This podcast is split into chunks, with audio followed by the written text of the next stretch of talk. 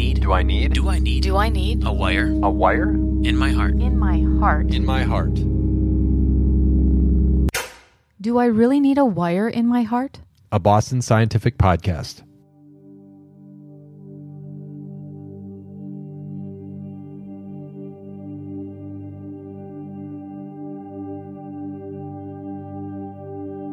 History seems to depict a lot of these changes in therapies and new therapies and new directions as a smooth progression. And when you start digging in, you find out, no, no, this wasn't smooth. The new therapies are oftentimes counter to what others are doing. It takes a stunning level of commitment. At the beginning, it's usually a pioneer that everybody thinks is wrong. That's Wyatt Stahl. He's an electrical engineer who's worked in the biomedical field for most of his career. He's a fellow in arrhythmia marketing for Boston Scientific. Basically, a guru with all things cardiac rhythm management. Yeah, and we're talking history of defibrillators of the implantable type, leading up to subcutaneous implantable defibrillators, or SICDs. Very good. So sometimes the heart's electrical impulses go haywire and a lethal arrhythmia happens. And as the man says, Uh, if that's not treated immediately, patients will die. So, Wyatt, as a nurse, and for Fred and Jason who are PAs, this may be a bit more obvious for us, but for the listeners who are not medical, which arrhythmias are we talking about here? The three we would see most commonly one is monomorphic VT. So the, the ventricle's firing in a certain pattern, doesn't pump near as much blood as it normally should. And then you have polymorphic VT, which you still have this cycling, but it's going to change a lot beat by beat and it's varying. And that one pumps much less blood. And then you have ventricular fibrillation. And that just looks like the baseline is just going up and down and up and down. And there's no blood being pumped at all. Implantable defibrillators are for preventing death from sudden cardiac arrest, which essentially causes sudden cardiac death. Or, as Wyatt puts it, being fine one moment to being in sudden cardiac arrest and then ultimately death in a matter of a, you know seconds literally to make that transition they're not symptomatic Can we talk about epidemiology? How big of an issue is sudden cardiac death? it's the leading cause of death in the united states But if you do a little digging, you guys, this goes back a long way. So they actually figured out we need to shock people out of death like a few hundred years ago. spin and it generated static electricity and it would charge up in something called a Leiden's jar which is basically a capacitor and it was a glass jar and then they coat, uh, coat it with like gold on the inside and, and gold on the outside and have them separate. and they would charge that up and then they would place the, the paddles on this young young boy and he recovered Fast forward a few centuries, and we're talking implantable cardiac defibrillators. Well, the, the ICD came about uh, particularly because of Dr. Michel Mirowski, who's an Israeli physician. And one of his teachers was Dr. Heller. And Dr. Heller had a sudden cardiac arrest in the hospital, and they were able to treat it successfully. Um, but based on Dr. Mirowski's experience, he knew that there was a high risk this could happen again. Oh, I hate foreshadowing. I feel like I know where this is going. The second time, he was not resuscitated in time, and he did die. And so this really was the moment where Dr. Mirowski said, We've really got to come up with some better treatment because this is all about timing. You, you've got to be quick. And the closer you are from your event to actually having that external defibrillation, the higher the survival rate. So if you can get there in 30 seconds, for example, survival rate's very, very high. And by the way, I should say then uh, he also worked very closely then with Dr. Mower. So, what do really brilliant pioneer buddies do when no one is digging their ideas? They move somewhere else and build cool stuff. Yeah. So they came to the United States. One of the things they had done though is they built basically built a little circuit board with little Duracell batteries to prove that you could do it relatively small. It was still quite large, but you know, proof of concept. So some says, well, it can't be done. It was like, well, look at this over here. We did this with off the shelf parts. Mort, my good man, grab those double A's and some of that 14 gauge wire. You mean 12 gauge, and don't micromanage. Fine, a little bit of both. And I think it was my idea, so Our idea. Our idea. I'll grab both and uh, and get a soldering gun. now who's micromanaging? Don't forget the tape, Mort. No tape, no good. All right, Michel, stop with the lecturing already. You get the stuff on your list, I'll get the stuff on mine. Working together for years, and I still got to put up with Michel this. At that time in particular, is we're well before the, the age of computer powers. So those early devices had almost no memory at all. They would just remember that they delivered a shock or delivered a charge cycle. Um, they wouldn't store much of any data. Uh, they weren't programmable, uh, and then the algorithms were designed. For example, if you if your heart rate got above a certain specific rate, like say 170 beats a minute, that would be a shock and they'd have up to four shocks, the very earliest devices, and later we increased that to five. But that process was uh, really cutting edge to take these technologies that were really. So we're going from Radio Shack to Very high tech computers, algorithms. Garage project to a device that knows when to shock you. Incredible. were uh, basically done from when this was market released. uh, The, the clinical started in 1980, and then 93 is when the endocardial leads were first approved. Hey, Wyatt, can you talk about the size of the early device and how it was attached? I'm guessing it was pretty big compared to now, right? If you took two decks of cards and stacked them on top of each other, it was slightly larger than that. So these patches and wires were on the outside of the heart, and then the device was down on the abdomen.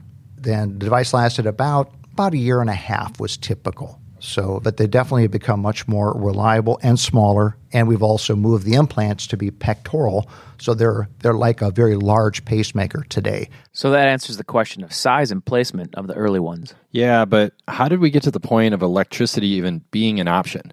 I mean, we had medications, right? Yeah, so with any medical endeavor, we need those trusty old clinical trials. The CAST trial is saying, well, let's start at the beginning, just as soon as we've decided the patient's going to get medication, include everybody. And that trial continued, and you could see the two curves were diverging, the survival curves. And so uh, virtually everybody involved in that clinical trial is looking at saying, ah, you see the flecainide and encainide, they're doing their, their job, in the amiodarone. They're preventing these. Wyatt's talking about the CAST trial. It compared drug to placebo. And turns out drugs to prevent arrhythmia didn't do such a good job after all. of what everyone thought. In fact, the placebo, the sugar tablet pills, those patients survived at a statistically higher rate. So that was that was one of the major trials. Uh, I was actually in an audience hearing about some of these results with a large group of physicians, and you could literally hear a pin drop once they presented this information because it was quite startling to hear some of the major medications at that time were supposed to prevent sudden cardiac death were actually causing more than they prevented. So drugs didn't work, but we're talking about defibrillators here. So, what are the studies saying about electricity for the heart? that was a time period where there was some amazing science done. Because after, after the MADIT 1 study, it was followed by the MADIT 2 study. And that turned out to be a much more significant study in its impact. And what they found was a statistically significantly higher survival rate with those that had the defibrillator. The MADIT A couple of pretty important trials here. MADIT 1 was a proof of principle study, basically saying ICDs do work. MADIT 2 showed that prophylactic ICDs work. They actually save lives. I'm really trying to wrap my head around this whole idea of having a device in me. You mean, are you always going to be aware of it, perseverate about it? Be paralyzed with fear. Just kidding, Fred. Actually, that's a little bit far from the truth. People adapt pretty well. And I think what's interesting about this device is people go on to do normal things again. I actually think that's how I'd handle it. Now I got this device in me, so it's skydiving, it's marathons, it's, uh, boxing. I'd say it's- overall there's a very high adoption rate. Uh, most patients feel relatively comfortable about having this system in their body. Uh, it, and then you'll, you'll see the extremes or patients that have, some have really increased the amount of things they do because now they feel they're protected. Wyatt, it's really hard not to keep thinking about this two decks of cards. Can you talk about the size of newer defibrillators today and what's evolved in the function of ICDs?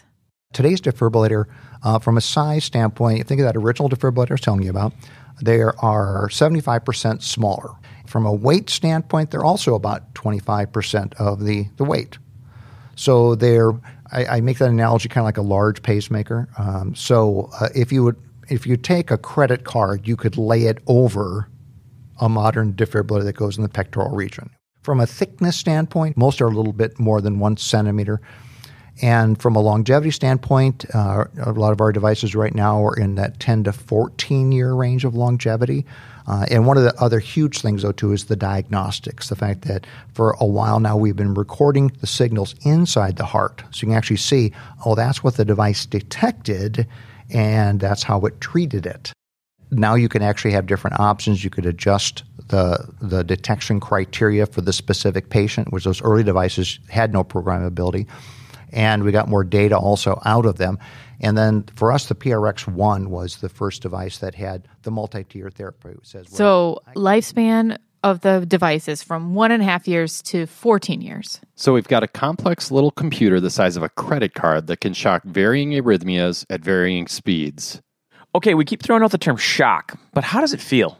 Like an electric fence shock, like I stuck my finger in an outlet kind of shock. Which is painful. Is, is that 30 to 40 joule amount of energy. So that's kind of what the device is doing. In fact, it, I like that analogy because uh, patients oftentimes say it's like getting kicked in the chest.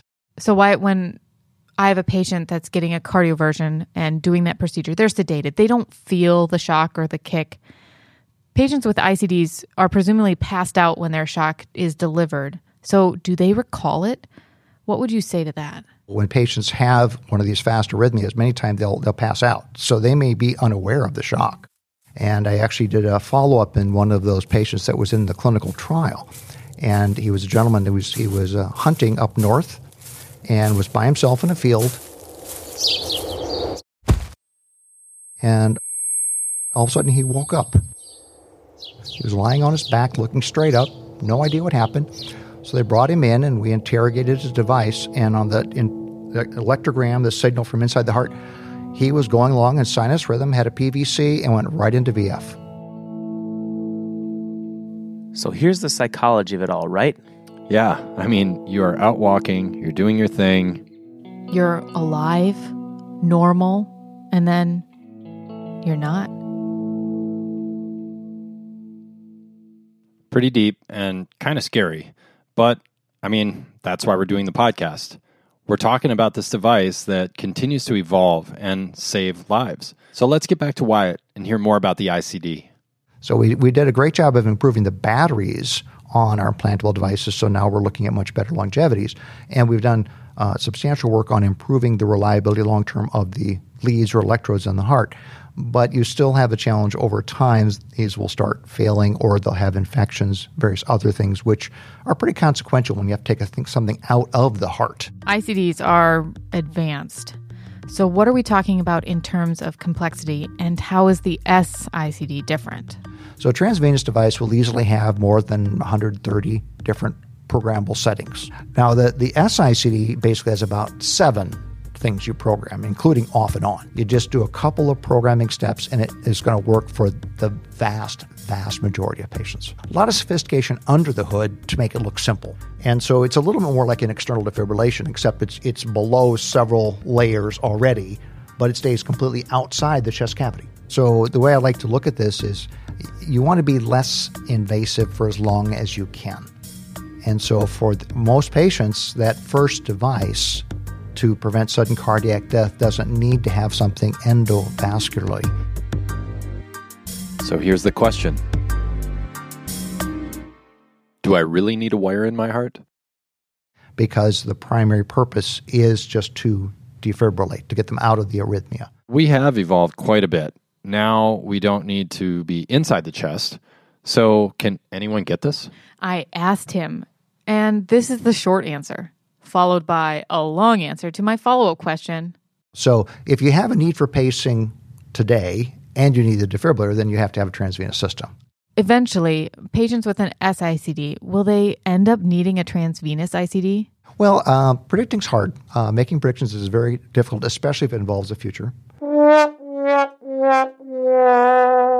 Uh, the other aspect, though, is that with sudden cardiac arrest, when you start identifying a large population at risk, their rate of having appropriate therapy, actually having the event you're looking for, is maybe 4 or 5% per year. When you look at it from that standpoint, you say, well, if I can stay outside the vasculature and reduce all those risks, for something that's occurring at a relatively low rate, um, SICD may be a better option for me. And they found that this particular placement was the best. Now, the electrode that's along the sternum, another key aspect is aside from delivering the shock, it also has two little ring electrodes. So it helps it to, uh, those, are, those are used for the sensing to determine if the patient's having an arrhythmia that you need to treat. Wyatt's saying that the less invasive approach is best. And if you only need a device for defibrillation, this one really ought to strongly be mm-hmm. considered. So basically, the device doesn't pace. And as he mentioned, the sensing component.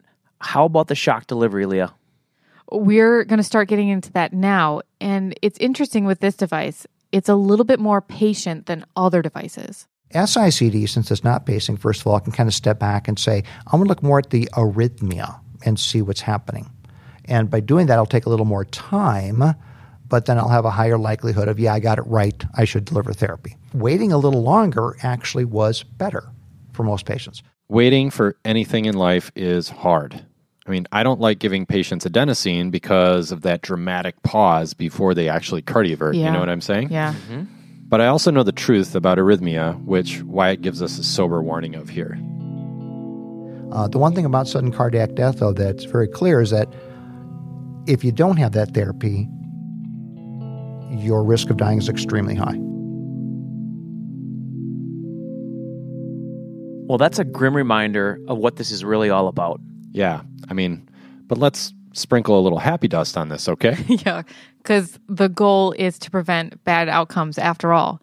And a definite plus for this device is how patients are actually monitored today. Yeah, no more holding your phone up to the device or someone getting back to you in a week after the event. Exactly. Like like a telephone telephone? Yeah, like a telephone. Not my Old cell school phone. telephone. No. like the rotary one. 15 where you years get is wrapped that we can do more home monitoring, basically having a bedside unit that uh, collects data from the implanted device and then it can send it to a server so that you can actually, a physician can go and look at this information remotely. And there's a lot of patients where they don't know they had an arrhythmia. They, know, they didn't know they had therapy.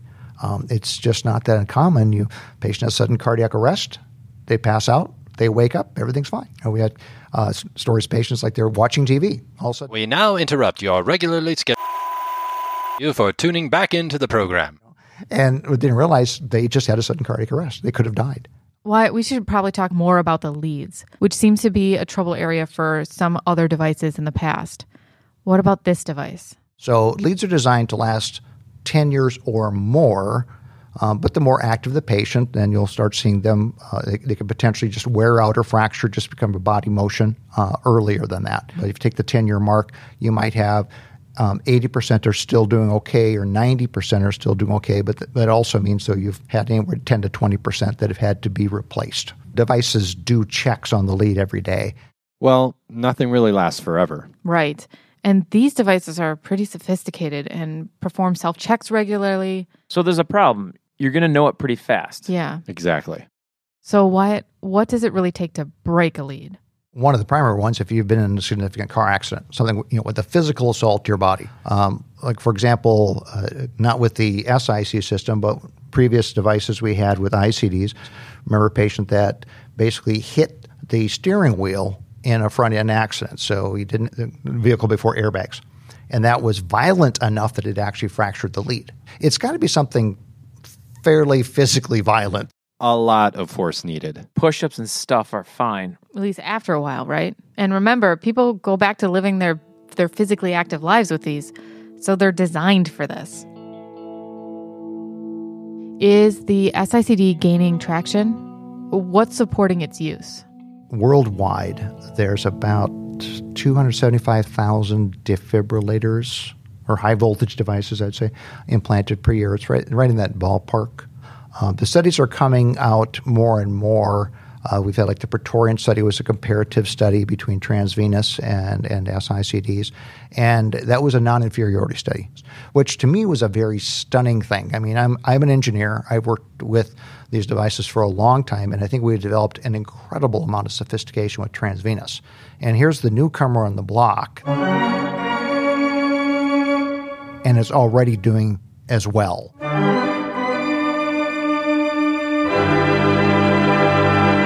Where is the SICD headed, Wyatt?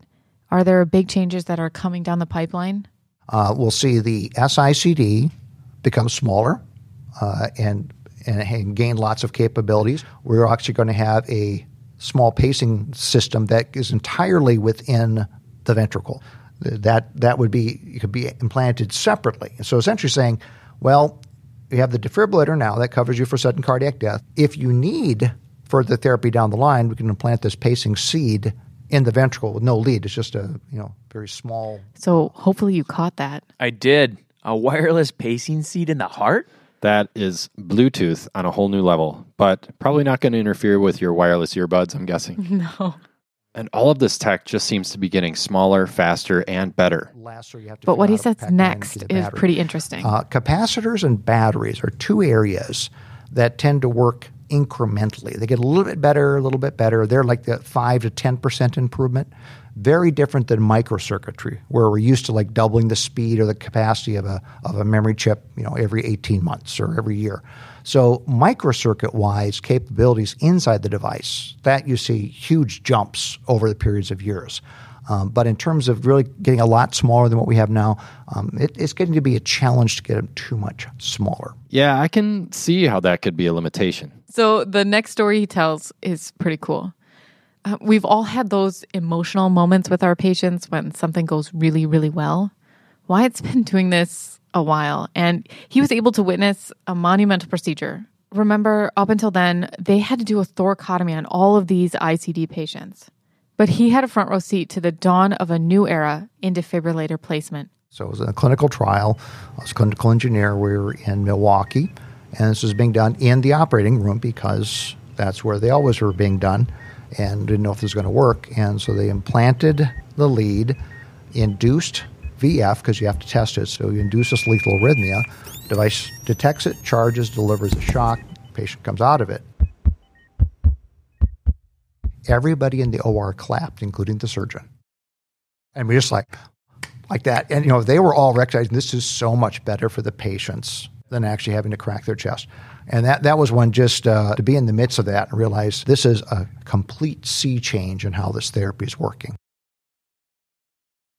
You know, after meeting Wyatt and being part of this, it occurs to me that this means more to him than just cool gadgets. Yeah, I completely agree. I mean, that story does really make it real for him. Yeah, transformative. I mean, that's the feeling I get.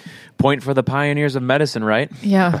Funny you should mention that because there were plenty of critics in the beginning with all of this uh-huh. stuff. Yeah. Yes, I remember Wyatt talking about a scathing. You guys probably remember this too. Scathing article that some doctors wrote many years ago about this kind of early research. Yeah. And listen, Wyatt reads this quote by Dr. Arthur Moss, and he, he was an early rhythm management pioneer. And this was his response to this very article. Engines. Fortunately, since investigators will continue to attack problems even when the prospect of solution is slight and when sensible people shake their heads. It would be hard to be a pioneer. Yeah. But without them, we wouldn't have any medical marvels and fewer lives would be saved. Leah, Fred, this was fun. It's nice to have a break from the ER and talk about some innovation history with a wicked smart dude about a device that has evolved actually quite a lot and culminated in a subcutaneous implantable cardiac defibrillator. And no wire in the heart. Thanks, guys. Next time, we're talking with Eric and Trina in The Trainer. We're going to take a little walk through the sim lab where I get to save a dummy. A mm. dummy. Mm-hmm. Yes. Bring us home, Leah. Wyatt, this has been a blast. Thank you so much for your time. Is there anything more you'd like to say about this device or anything else? Yes, we can actually save lives and improve lives. The fact that can take these technologies and make a huge impact in patients' outcome. The fact that I've been able to participate and see all these changes and, and learn with it, you realize, oh, this this makes a big difference. Anytime you can have a patient that's doing better because of what you've contributed to the, those devices, you think about the, just the chance with, with defibrillators, the chance actually to have another day. You know, that's that's a that's a big thing.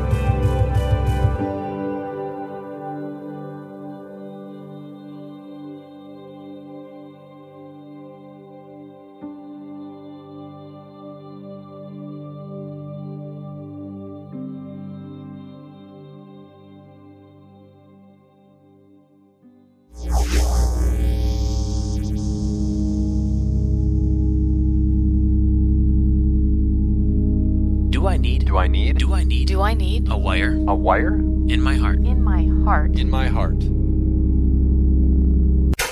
Do I really need a wire in my heart? A Boston Scientific podcast.